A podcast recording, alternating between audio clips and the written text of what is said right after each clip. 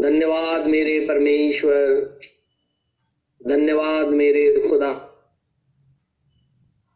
सारी सृष्टि को बनाने, हारा, उद्धार करता प्रभु यीशु मसीह, तेरा धन्यवाद हो। जीवन के कर्ता, हमारे उद्धार करता प्रभु यीशु मसीह, तेरा धन्यवाद हो। स्तुति, प्रशंसा और बड़ाई केवल तेरा ही हो, क्योंकि धन्य और पवित्र खुदावन खुदा केवल तू ही है। तेरा नाम मुबारक हो। मेरे खुदावंद खुदा, हम तेरा धन्यवाद करते हैं कि तूने हमें जीवन दिया, बहुत आयत का जीवन दिया। और प्रभु जी, अपने पास हमें हमेशा समेटे रहता है। हमारे अपराधों को हमेशा के लिए मिटा दिया, जिसके अंदर में प्रभु जी लोग मर जाते हैं, लेकिन तूने हम पर दया की। अनुग्रह किया और हमेशा के लिए हमारे पाप अपने लहू से धो करके साफ़ कर दिया है। हम इसके लिए तेरा हृदय से शुक्र गुजार है, क्योंकि हे मेरे प्रभु, हे मेरे परमेश्वर, ये बात मेरे मन को आनंदित करती है कि जब हम तेरे पास आते हैं, धन्यवाद और स्तुति लेकर के आते हैं और तू हमारे मध्य में बैठ करके इसे ग्रहण करता है खुदाया, हम तेरी स्तुति और तेरी प्रशंसा करते हैं कि तूने हम पापी पे दया किया है। क्योंकि स्वर्ग और पृथ्वी का सृष्टि करता जिसने सारे ब्रह्मांड को बनाया, वो हमारे मध्य में मौजूद होता है। प्रभु, तेरी स्तुति हमेशा हमेशा तक बनी रहे। सेनाओं के यहोवा, परमेश्वर, तेरा धन्यवाद हो। अब्राहम, इसहाक और याकूब के परमेश्वर, तेरा धन्यवाद हो। हे इज़राइल के खुदावन, खुदा, तेरा धन्यवाद हो। हमारे उद्धार करता प्रभु यीशु मसीह के सामर्थ्य नाम में तेरा धन्यवाद हो, क्योंकि तू ही प्रभु और तू ही परमेश्वर है। तेरी महिमा हमेशा तक बनी रहे। प्रार्थना अपने उद्धार करता यीशु नासरी के नाम से माँगता हूँ इसे इसी घड़ी पूरा कर। आमीन। आमीन। आमीन। आइए हम परमेश्वर के वचन से निकालेंगे। उत्पत्ति की पुस्तक। उसका दूसरा अध्याय। उत्पत्ति की पुस्तक, उसका दूसरा अध्याय, और एक पद से लेकर के तक मैं पढ़ूँगा, उत्पत्ति की पुस्तक, उसका दूसरा अध्याय, एक पद से लेकर के नौ पद तक मैं पढ़ूँगा। यो आकाश और पृथ्वी और उनकी सारी सेना का बनाना समाप्त हो गया। और परमेश्वर ने अपना काम, जिसे वो करता था, सातवें दिन समाप्त किया। और उसने अपने किए हुए सारे काम से सातवें दिन विश्राम किया। और परमेश्वर ने सातवें दिन को आशीष दी। और पवित्र ठहराया, क्योंकि उसमें उसने सृष्टि की रचना के अपने सारे काम से विश्राम लिया। आकाश और पृथ्वी की उत्पत्ति का वृतांत यह है कि जब से वे उत्पन्न हुए, अर्थात जिस दिन यहोवा परमेश्वर ने पृथ्वी और आकाश को बनाया तो मैदान का कोई पौधा भूमि पर ना था। और न मैदान का कोई छोटा पेड़ उगा था, क्योंकि यहोवा परमेश्वर ने पृथ्वी पर जल नहीं बरसाया था और भूमि पे खेती करने के लिए मनुष्य भी नहीं था। तो भी कोरा पृथ्वी से उठता था, जिससे सारी भूमि सिंच जाती थी। तब यहोवा परमेश्वर ने आदम को भूमि की मिट्टी से रचा और उसके नथनों में जीवन का श्वास फूंक दिया। और आदम जीवित प्राणी बन गया। और यहोवा परमेश्वर ने पूर्व की ओर अदन में एक वाटिका लगाई, और वहाँ आदम को जिसे उसने रचा था रख दिया। और यहोवा परमेश्वर ने भूमि के सब भांति के वृक्ष, जो देखने में मनोहर और जिनके फल खाने में अच्छे हैं, उगाए। और वाटिका के बीच में जीवन के वृक्ष को और भले या बुरे के ज्ञान के वृक्ष को भी लगाया। परमेश्वर के इस वचन के पढ़े और सुने, जाने पर आशीष हो। आमिन। हम खुदावंद खुदा का आज फिर से बहुत शुक्रगुजार हैं कि परमेश्वर ने हमें एक मौका दिया। कि हम आज फिर से अपने प्रभु के पास बैठे। ये खुदा का अनुग्रह है कि हम सभी जन यीशु मसीह की उपस्थिति में बैठे हुए हैं। हम प्रभु का इसलिए भी बहुत शुक्रगुजार हैं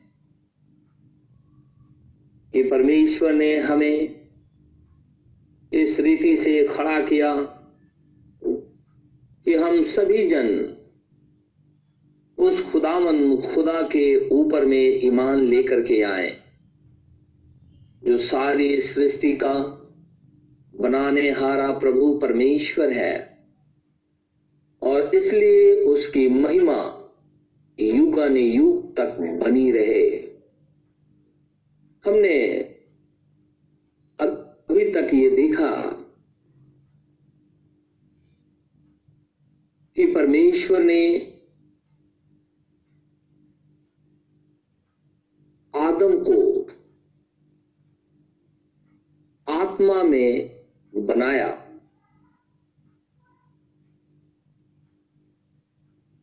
और फिर उसने आदम को मिट्टी का पुतला बना करके उसमें रख दिया।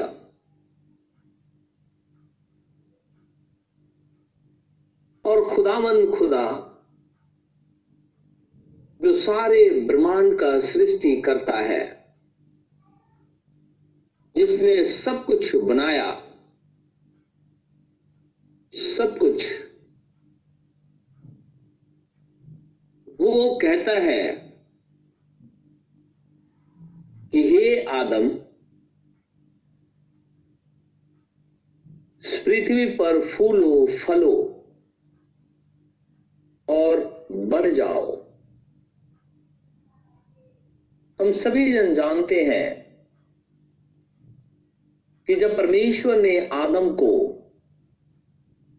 सबसे पहले आत्मा के अंदर में बनाया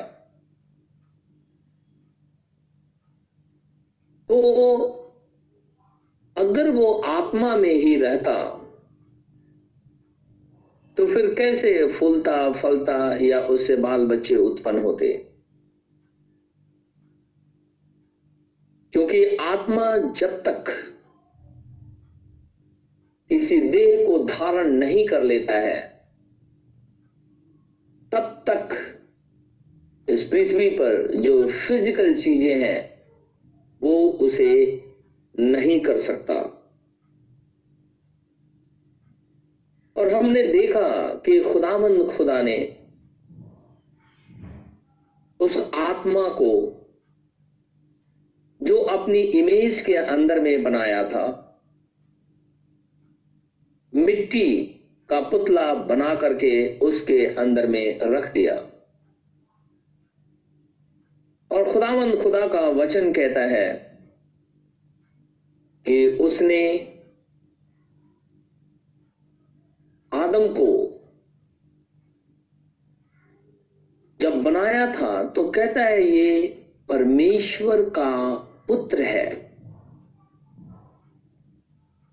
और हम जानते हैं कि परमेश्वर के पुत्र को आदम बहका अरे, लुसीफर बहका नहीं सकता है। वो कभी भी नहीं बका सकता। इसीलिए लुसीफर ने, क्योंकि वो भी आत्मा है, वो एंजल है तो वो भी आत्मा है तो उसने भी एक देह को धारण कर लिया, जो सरपेंट है, उसके अंदर में समा गया।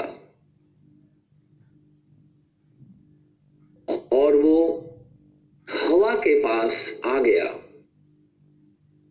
और हवा से बातचीत करने लगा। क्योंकि खुदामन खुदा का वचन कहता है कि आदम बहकाया नहीं गया, क्योंकि जो परमेश्वर से जन्मा है, जो परमेश्वर का पुत्र है वो किसी भी रीति से बहकाया नहीं जाएगा। इसीलिए आदम बहकाया नहीं गया। लेकिन आदम की पत्नी जो आदम में से निकाली गई थी भगा दी गई। खुदा का वचन कहता है कि जब परमेश्वर ने छठे दिन मनुष्य को बनाया। और जब वृतांत के अंदर में आप देखते कि उसे मिट्टी के पुतले में रख दिया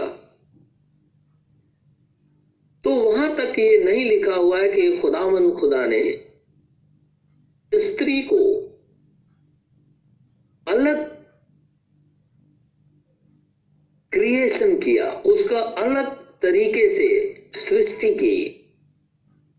बाइबल इस बात को आगे चल करके कहती है कि परमेश्वर ने आदम में से हवा को बाहर निकाला। यानी नर में से खुदा ने नारी को बाहर निकाल दिया। तो क्या आदम के अंदर में ही दोनों गुण पाए जाते थे। नर भी और नारी भी। कि खुदावन खुदा ने एक समय आया तो उसमें से, यानी आदम में से परमेश्वर ने हवा को बाहर निकाल दिया। एक वर्ष हम पढ़ेंगे। सबसे पहले जेनेसिस चैप्टर उत्पत्ति के पुस्तक। उसका पहला अध्याय है। सताइस पद। उत्पत्ति की पुस्तक, पहला अध्याय। सताइस पद। परमेश्वर ने मनुष्य को अपने स्वरूप के अनुसार उत्पन्न किया। अपने ही स्वरूप के अनुसार परमेश्वर ने उसको उत्पन्न किया। नर और नारी करके उसने मनुष्यों की सृष्टि की। खुदावन खुदा कहता है कि उसने मनुष्य को अपने स्वरूप के अनुसार उत्पन्न किया। अपने ही स्वरूप के अनुसार परमेश्वर ने उसको उत्पन्न किया। किसको? आदम को। नर और नारी करके उसने मनुष्यों की सृष्टि की। So God created man in his own image In the image of God created he him, male and female created he them. अब एक वर्ष हम निकालेंगे उत्पत्ति की पुस्तक उसका पाँच अध्याय उत्पत्ति की पुस्तक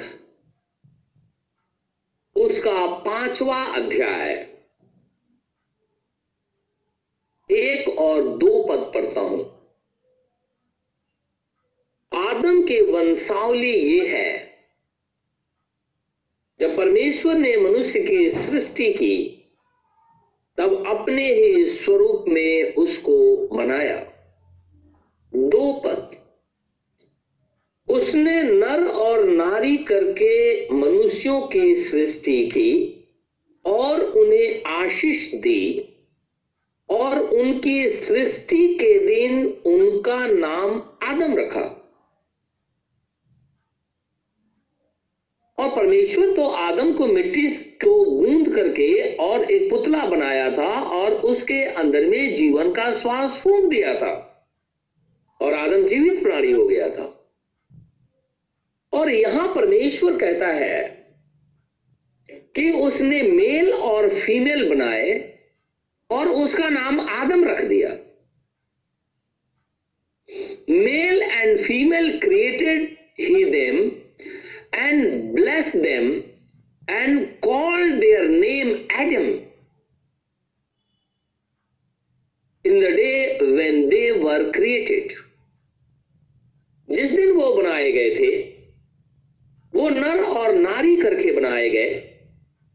क्योंकि परमेश्वर आत्मा है और परमेश्वर जब आत्मा है तो उसने सबसे पहले आत्मा में ही आदम, यानी मेल और फीमेल को बनाया था।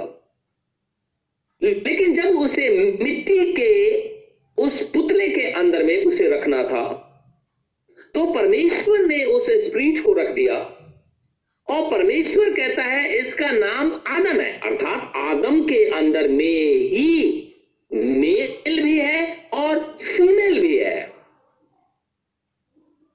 दो,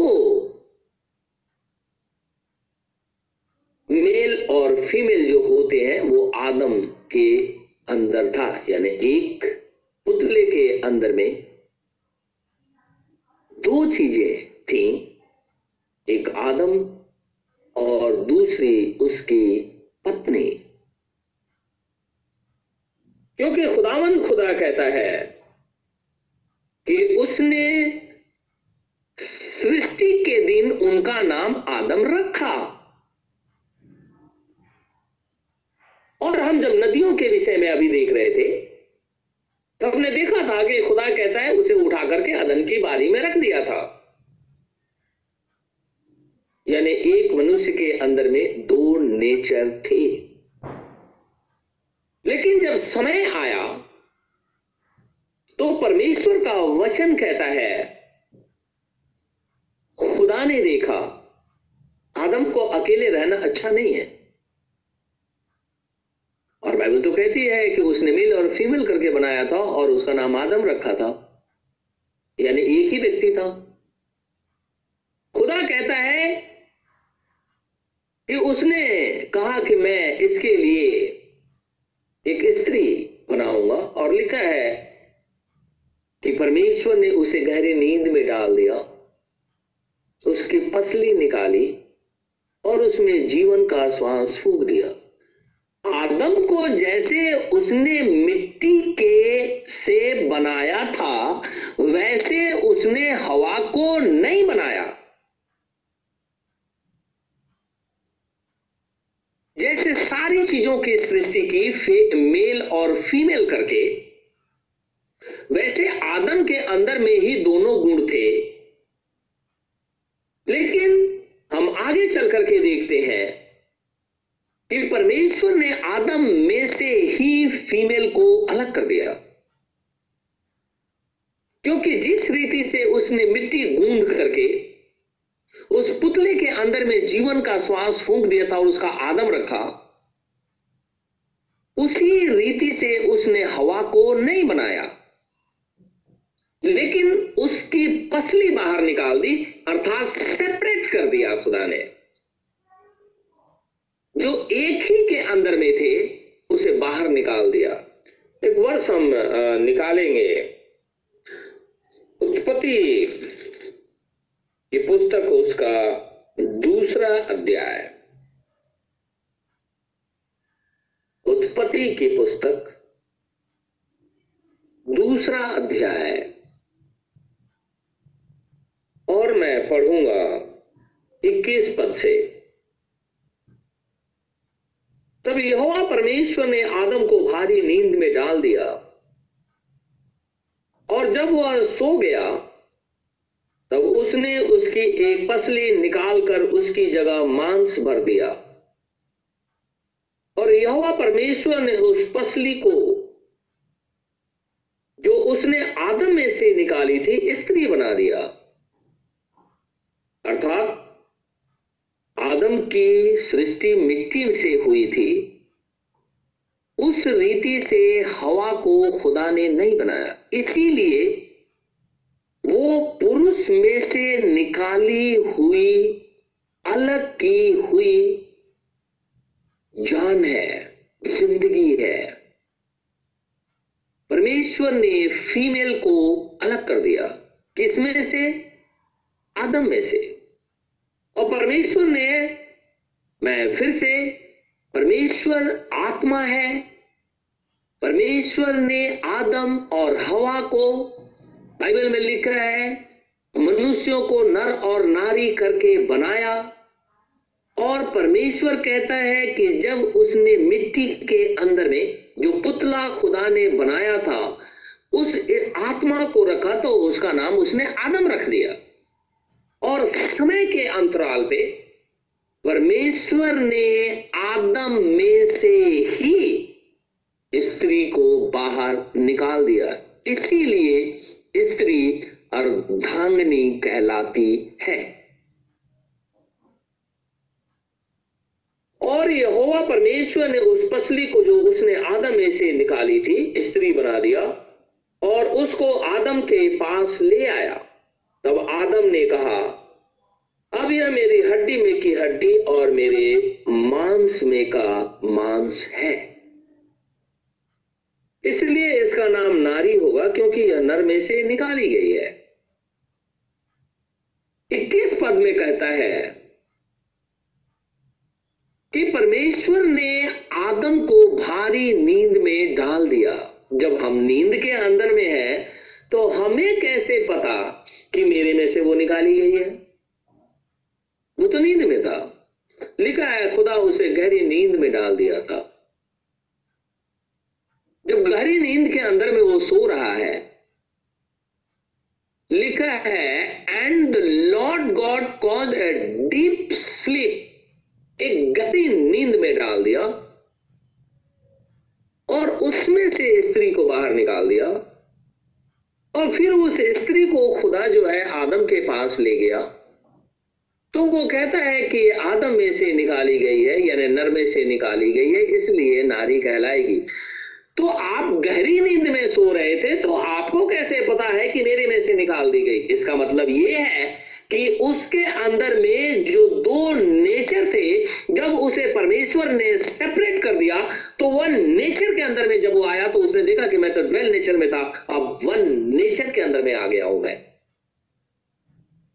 इसीलिए वो कहने लगा कि नर में से निकाली गई है, इसीलिए नारी कहलाएगी। अगर हम संसारिक रीति से इसे देखें अगर किसी मनुष्य का कोई ऑपरेशन होता है और जब उसे एनेस्थीजिया दिया जाता है,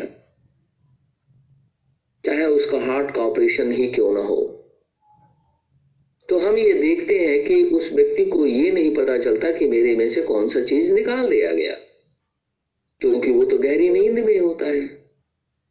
जब उसकी नींद खुलता है, तब उसे महसूस होता है कि जो तकलीफ़ मुझे हो रही थी उस तकलीफ़ से मुझे अलग कर दिया गया है। आदम के साथ ऐसा ही था। उसके अंदर में दो आत्मा थी, क्योंकि बाइबल कहती है, सताइस बदे की एक का सताइस, खुदा का वचन कहता है कि अपने स्वरूप में उसको उत्पन्न किया नर और नारी करके।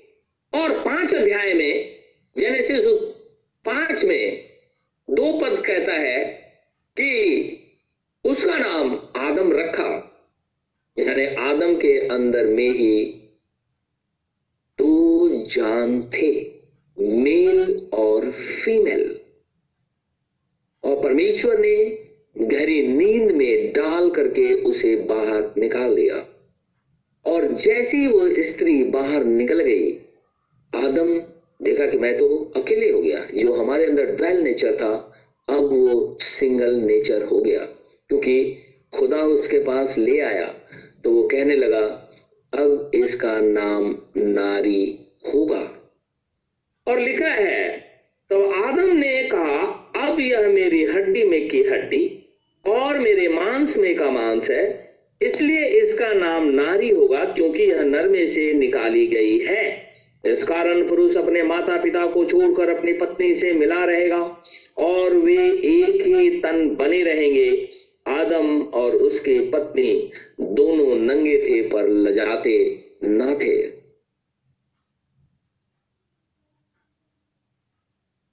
और खुदा का वचन कहता है कि जब परमेश्वर ने ये तेईस पद को जब हम इंग्लिश में पढ़ते हैं तो कहता है कि and Adam said this is now bone of my bones and flesh of my flesh and shall be called woman स्त्री कहलाई नारी कहलाई लेकिन जैसे ही हवा पाप के अंदर में गिर गई, खुदा का वचन कहता है, वो हवा कहलाने लगी। पहले ये नारी थी, स्त्री थी, लेकिन जब ये गुनाह के अंदर में गिर गई तो अब वो हवा कहलाने लगी। यहाँ हम देखते हैं कि नारी की सृष्टि आदम के बाद और आदम में से की गई थी। पृथ्वी पर जितने प्राणी बनाए गए थे, वे नर और मादा करके बनाए गए थे। परंतु आदम में से नारी को निकाला गया था। वो स्वतंत्र रूप से, मूल रूप से खुदा की सृष्टि था। और उसमें से निकाली गई चीज़ को ही हम बाई प्रोडक्ट कहते हैं। यानी एक में से कोई एक दूसरी चीज़ को निकाल दिया जाता है तो उसे बाई प्रोडक्ट करते हैं। यानी आदम में से स्त्री निकाली गई, इसीलिए स्त्री जो है, वो बाई प्रोडक्ट है। अपने पति में से निकाली गई है। इसीलिए वो अर्धांगनी है। फिर इस अर्धांगिनी को लोग छोड़ क्यों देते हैं? जिसे डिवोर्स कहते हैं। आज लाखों और करोड़ों लोग रोज डिवोर्स करते हैं। ये तो परमेश्वर के अगेंस्ट हो गया। क्योंकि परमेश्वर ने स्त्री और पुरुष करके बनाया। एक ही के अंदर में रखा। उसने देखा कि आदम का अकेला रहना अच्छा नहीं, उसने उसे बाहर निकाल दिया। अब ये दोनों एक साथ रहने लगे और एक साथ रह करके उस अदन की बारी के अंदर में उस जो नदी अदन से निकली थी, उसका पानी भी पीते थे। और जितने फल थे उसको भी खाते थे, क्योंकि वो दो जान एक जिस्म थे। इसके बावजूद भी आज लोग अपनी स्त्री को छोड़ देते हैं। या स्त्री अपने पति को छोड़ देती है। ये तो परमेश्वर के विरुद्ध है, वचन के विरुद्ध है। क्योंकि परमेश्वर का वचन कहता है कि अगर कोई स्त्री या पुरुष अगर व्यभिचार के अंदर में पकड़ा जाता है, तब उसे त्याग पत्र देकर के छोड़ा जाता है। यीशु मसीह से सवाल किया गया था ये। लेकिन खुदा कहता है कि आदम से आरंभ से ऐसा नहीं था। तो आरंभ में खुदा ने तो एक ही जिस्म के अंदर में दो जान को रखा था, जिसका नाम आदम है। और परमेश्वर ने आज सेपरेट कर दिया तो मनुष्य उसे हमें सेपरेट कर देता है। खुदा कहता है कि ऐसा मत करो, क्योंकि अगर तुम ऐसा करोगे तो मैं तुम्हें पनिश कर दूँगा। जब एक शरीर के अंदर में दो जान थे, और जब वो बाहर निकाल दिए गए एक संग अदन की वाटिका में रहने लगे। स्त्री ने विभिचार किया। पाप किया। इसके बावजूद भी आदम ने उसे नहीं छोड़ा।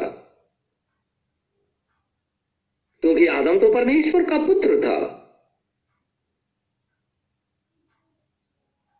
क्योंकि आदम बहकाया नहीं गया था। स्त्री बहकाई गई थी। परमेश्वर का वचन कहता है कि स्त्री बहकाई गई थी। तो जब स्त्री बहका दी गई, आदम चाहता तो उसे छोड़ सकता था। क्योंकि उसने परमेश्वर के वचन का उल्लंघन किया, सबसे पहले स्त्री ने किया था। लेकिन आदम ने ऐसा नहीं किया, उसने अपनी पत्नी को नहीं छोड़ा। यीशु मसीह इसी बात को कह रहा था जब फरीसियों ने सवाल किया था। उसका जवाब दे रहा था कि आरंभ में ऐसा नहीं था। तो जब हम डायनेस्टी देखते हैं और अगर हम आदम की डायनेस्टी के अंदर में पाए जाते हैं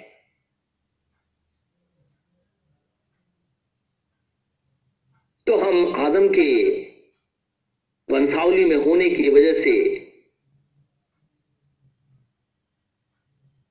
किसी भी स्त्री को छोड़ नहीं सकते हैं। कभी भी नहीं छोड़ सकती। और ना ही स्त्री अपने पति को छोड़ सकती है। लेकिन अगर उस वंशावली से कोई नहीं है तो वो कुछ भी करता है और हमेशा करता ही रहता है। क्योंकि परमेश्वर का वचन कहता है कि आदम परमेश्वर का पुत्र है। और परमेश्वर का पुत्र कभी भी अपनी स्त्री को डिवोर्स नहीं करता है। यीशु मसीह इसी वंशावली से है। जब हम लुगा के इंजील में वंशावली देखते हैं तो वहाँ लिखा हुआ है, जब वहाँ हम यीशु मसीह की वंशावली, जो मती की इंजील पहले अध्याय में लिखा हुआ है। जब यीशु मसीह भी इसी वंशावली से है तो हम जो गुनाह करते हैं, क्या यीशु मसीह ने हमें छोड़ दिया है? लेकिन बाइबल तो कहती है कि वो हमारे पापों के लिए सलीब पे मार दिया गया। उसका लहू जो परमेश्वर का लहू था। होली लैंड के अंदर में गिरा।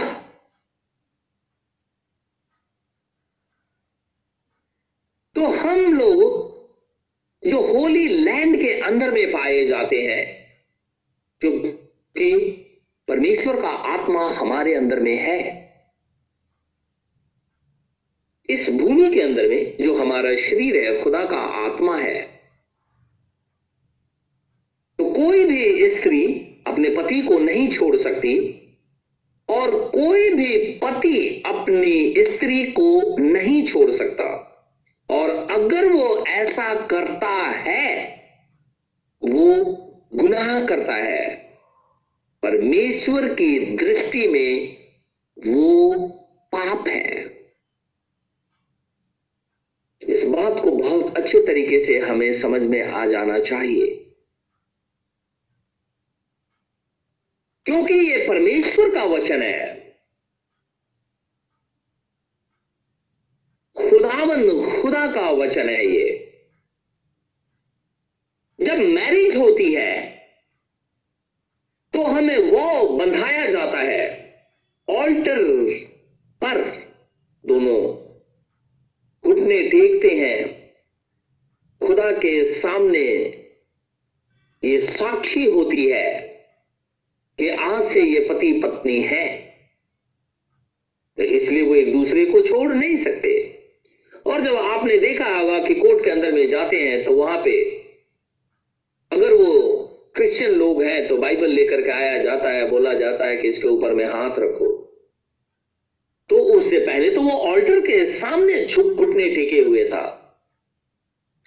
तो इसको भी मनुष्य झुटला देता है। क्योंकि वो खुदामंद खुदा के लॉ के विरोध में काम करता है। और परमेश्वर का लॉ ये है कि हे आदम, इस वृक्ष के फल को मत खाना।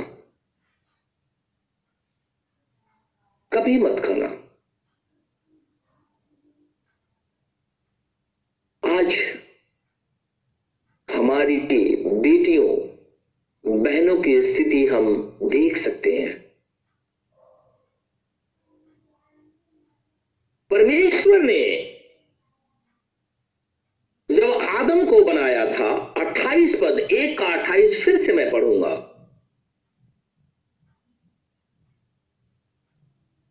उत्पत्ति की पुस्तक पहला अध्याय 28 पद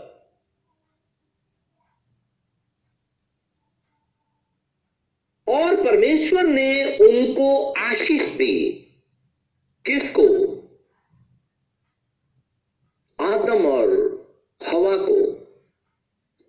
परमेश्वर ने उनको आशीष दी और उनसे कहा, फूलो, फलो और पृथ्वी में भर जाओ और उसको अपने वश में कर लो और समुद्र की मछलियों तथा आकाश के पक्षियों पर पृथ्वी पर रेंगने वाले सब जंतुओं पर अधिकार रखो।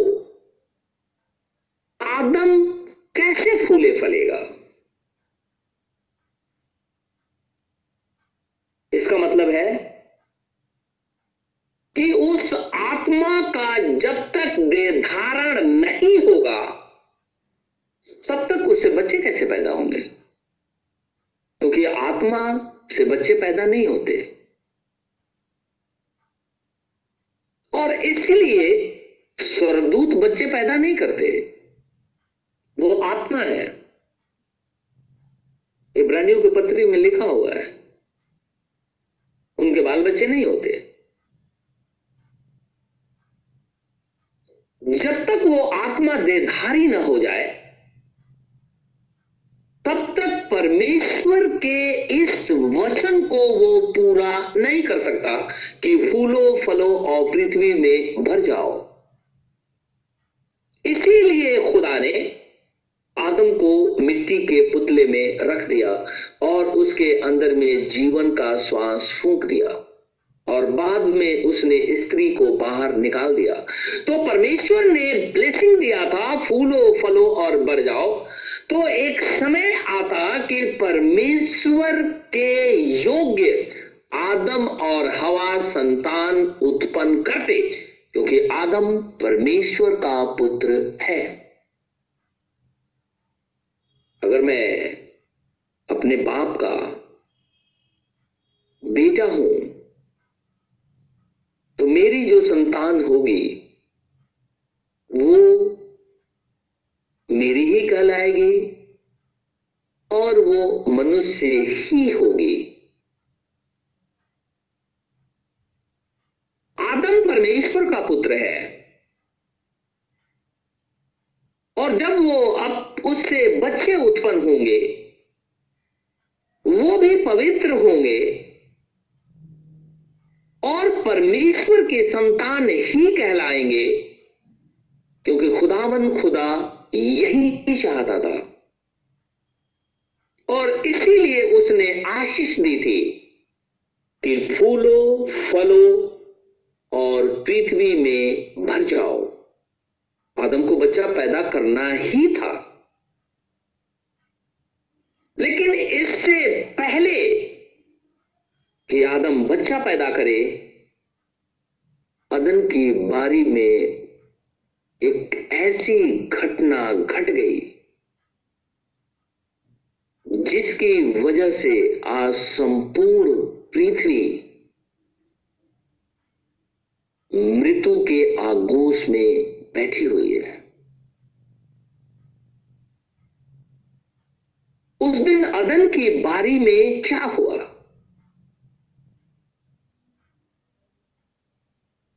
ऐसा कौन सा चीज़ हो गया? क्या हवा ने सेव खाया था? बहुत बार हमने देखा है सुना भी है। आप लोगों ने भी सुना और देखा भी है। पहले लोग ये कहते थे, वो सेव खा लिया। कुछ दिनों के बाद में, कुछ प्रचारकों ने बोला, वो संतरा था, सेव नहीं था। बाद में मैंने बहुत बार देखा और सुना भी है। लोग बोलते, नहीं नहीं नहीं नहीं, वो ना सेव था, ना संतरा था, वो नाशपाती था नहीं ऐसा नहीं है। बाइबल में हम इसका प्रमाण देखेंगे कि आखिर उस अदन की बारी के अंदर में उस दिन क्या हुआ? कौन सी ऐसी घटना घट गई जो परमेश्वर के वचन के विरोध में खड़ी हो गई? और यीशु मसीह को अपनी जान देनी पड़ी।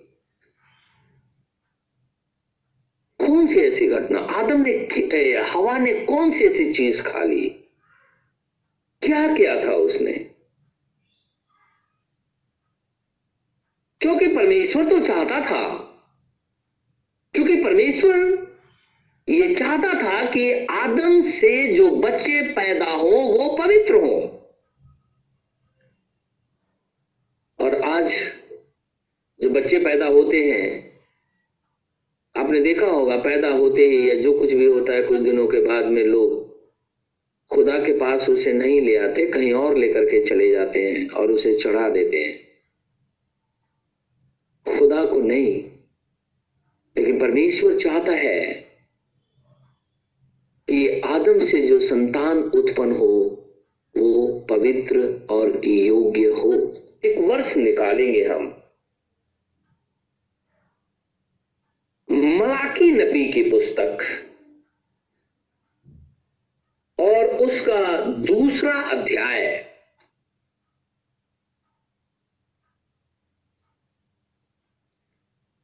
मलाकी नबी की पुस्तक। दूसरा अध्याय।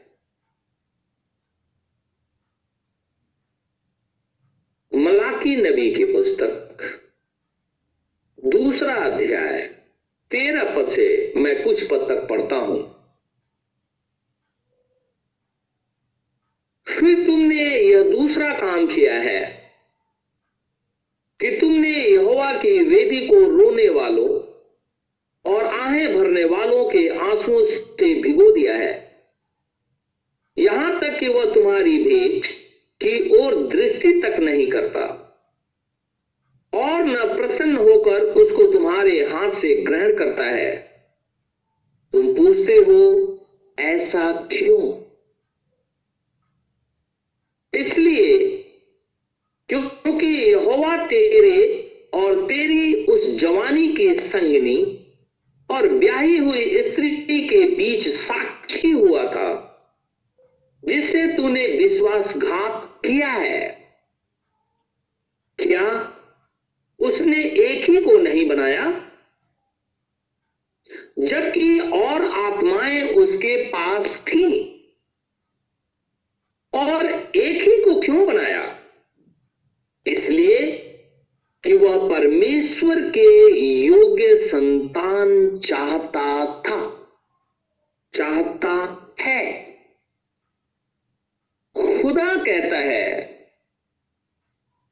खुदावन खुदा का वचन कहता है कि वो परमेश्वर के पुत्र और पुत्रियों से परमेश्वर के योग्य ही संतान उत्पन्न हो। इसलिए कि वह परमेश्वर के योग्य संतान चाहता है। इसलिए तुम अपनी आत्मा के विषय में चौकस रहो और तुम में से कोई अपनी जवानी की स्त्री से विश्वासघात ना करे। खुदावंद खुदा, अपने पुत्र से, अपनी पुत्रियों से ये चाहता है कि जो उनके बच्चे पैदा हो, वो परमेश्वर को ग्रहण योग्य हो, परमेश्वर के योग्य हो। खुदा चाहता है। ऐसरा उस समय होली सीड के विषय में बात कर रहा था। आदम होली सीज है। परमेश्वर ने उसे आशीष दी थी फूलों, फलों और पृथ्वी में भर जाओ। परमेश्वर ने उसको मिट्टी के बर्तन में रख दिया। परमेश्वर ने उसे बाद में अलग कर दिया। और परमेश्वर ने वो सारी चीज़ें दी थी जो एक पुरुष और स्त्री के अंदर में होती हैं। और परमेश्वर चाहता था कि आदम परमेश्वर के लिए योग्य संतान उत्पन्न करे। लेकिन इससे पहले कि आदम परमेश्वर के लिए योग्य संतान उत्पन्न करे अदन की बारी में एक भयानक घटना घट गई। ऐसी घटना जो मनुष्य को मृतों की तरफ़ लेकर के आ गई। एक ऐसी घटना घट गई, हवा ने उस चीज़ का इस्तेमाल कर लिया उस फल को खाया जिसको खुदावन खुदा ने मना किया था। जीवन का वृक्ष तो वहाँ था। अगर आत्मिक रीति से उसे जीवित रहना है तो उसे जीवन के वृक्ष के फल को खाना ही था। लेकिन उसने खुदा की आज्ञा को तोड़ दिया परमेश्वर कहता है कि उसने एक ही को बनाया, इसलिए कि वो परमेश्वर के योग्य संतान उत्पन्न करे। परमेश्वर का पुत्र परमेश्वर के लिए योग्य संतान उत्पन्न करता है। यीशु मसीह की वंशावली के अगर लोग हम हैं तो लिखा है, यीशु मसीह की वंशावली अब्राहम की वंशावली और दाऊद की वंशावली। अगर हम यीशु मसीह की वंशावली के लोग हैं तो हमें परमेश्वर के योग्य ही संतान उत्पन्न करना है। तो हमारे मसीह भाई और बहन, ये बताएँ कि कितने लोगों को, अपने बच्चों को उन्होंने यीशु मसीह की तरफ़ फेर दिया है। क्योंकि ये खुदा का डिमांड है, परमेश्वर इस चीज़ का मांग करता है। परमेश्वर का आत्मा इस बात की मांग करती है कि परमेश्वर के योग संतान उत्पन्न करो। इसीलिए खुदामंद खुदा इज़राइल को कहता है, अपने बच्चों को मेरी शिक्षा दे, उन्हें बता मैं तेरा खुदावन खुदा हूँ। मैंने तुझे लाल समुद्र पार कराया है। हम लोग अपने बच्चों को यह शिक्षा देते हैं या नहीं? क्योंकि ये खुदावन खुदा की मांग है कि परमेश्वर के बेटे और बेटियाँ परमेश्वर के योग्य संतान उत्पन्न करें। परमेश्वर हम सबको हमेशा से ये आशीष दिया है कि हम खुदा के करीब ही रहें। और ठीक इसके नीचे सोलह पद में लिखा हुआ है, क्योंकि इज़राइल का परमेश्वर यहोवा ये कहता है, मैं स्त्री त्याग से घृणा करता हूँ तो जो खुदा जिस चीज़ से घृणा करता है, क्या खुदा के बेटे या बेटियाँ ऐसा काम कर सकते हैं? एक सवाल है। क्योंकि इज़राइल का परमेश्वर यहोवा ये कहता है, मैं स्त्री त्याग से घृणा करता हूँ और उससे भी जो अपने वस्त्र को उपद्रव से ढांपता है इसलिए तुम अपनी आत्मा के विषय में चौकस रहो और विश्वासघात मत करो। खुदा के साथ में कभी भी विश्वासघात मत करो। सेनाओं के यहोवा का यही वचन है। खुदावन, खुदा का यही वचन है, तुम परमेश्वर के साथ विश्वासघात मत करो। लेकिन तुम अगर यीशु मसीह के डायनेस्टी के अंदर में हो तो परमेश्वर के योग्य ही संतान उत्पन्न करो। क्योंकि परमेश्वर आदम से यही चाहता था। खुदा हम सबको आशीष और बरकत दे। आमिन।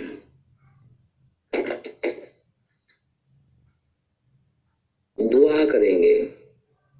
धन्यवाद मेरे परमेश्वर। धन्यवाद मेरे खुदावन खुदा। स्वर्ग और पृथ्वी के सृष्टिकर्ता, हमारे उद्धारकर्ता प्रभु यीशु मसीह तेरा धन्यवाद हो। जीवन के कर्ता, हमारे उद्धारकर्ता प्रभु यीशु मसीह तेरा धन्यवाद हो। क्योंकि धन्य और पवित्र खुदा केवल तू ही है। मेरे प्रभु, मेरे परमेश्वर, विनती और प्रार्थना करता हूँ। इस पृथ्वी के ऊपर में कोरोना वायरस फैला हुआ है। लोग मर रहे हैं। ऐसी स्थिति के अंदर में खुदावंद खुदा तेरे बेटे और बेटियाँ हॉस्पिटल के अंदर में काम करते हैं। अपनी रोजी रोज़गार के लिए घर से बाहर निकलते हैं। अपनी नौकरी पे जाते हैं। अपने प्रियजनों से मिलने जुलने को जाते हैं। या अपनी जरूरतों को पूरा करने के लिए जाते हैं। मैं चाहता हूँ खुदा तो हमारे चारों तरफ़ अपने अग्नि में दूतों का पहरा लगा दे, ताकि ये कोरोना वायरस हमारे शरीर को छूने ना पाए। तो कहता है कि कोई भी विपत्ति तेरे डेरे के निकट नहीं आएगी। मैं चाहता हूँ खुदा, कोई भी विपत्ति हमारे डेरे के पास आने ना पाए। इज़राइली जो तेरे लोग हैं, उन पे रहम कर, यरूशलेम की शांति के लिए दुआ माँगता हूँ। उसकी सुधि लेने का समय खुदा आ गया है। हमारे दिल्ली शहर पे दया कर, हमारे देश के ऊपर में दया कर, वरन संपूर्ण पृथ्वी के ऊपर में दया कर ताकि लोग बचाए जाएँ। स्तुति और महिमा और प्रशंसा केवल तेरी ही हो। प्रार्थना अपने उद्धार करता यीशु नासरी के नाम से माँगता हूँ, इसे इसी घड़ी पूरा कर। आमिन। ऐ हमारे बाप, तू जो स्वर्ग में है, तेरा नाम पाक माना जाए, तेरी बादशाहत आए। तेरी मर्ज़ी जैसे स्वर्ग में पूरी होती है, ज़मीन पर भी हो। हमारे रोज की रोटी आज हमें दे। जिस प्रकार हम कसूरवारों को माफ़ करते हैं, तू भी मेरे कसूरों को माफ़ कर। हमें अजमाइश में न पड़ने दे, वरन बुराई से बचा। क्योंकि बादशाहत कुदरत और जलाल हमेशा तेरे हैं। आमिन।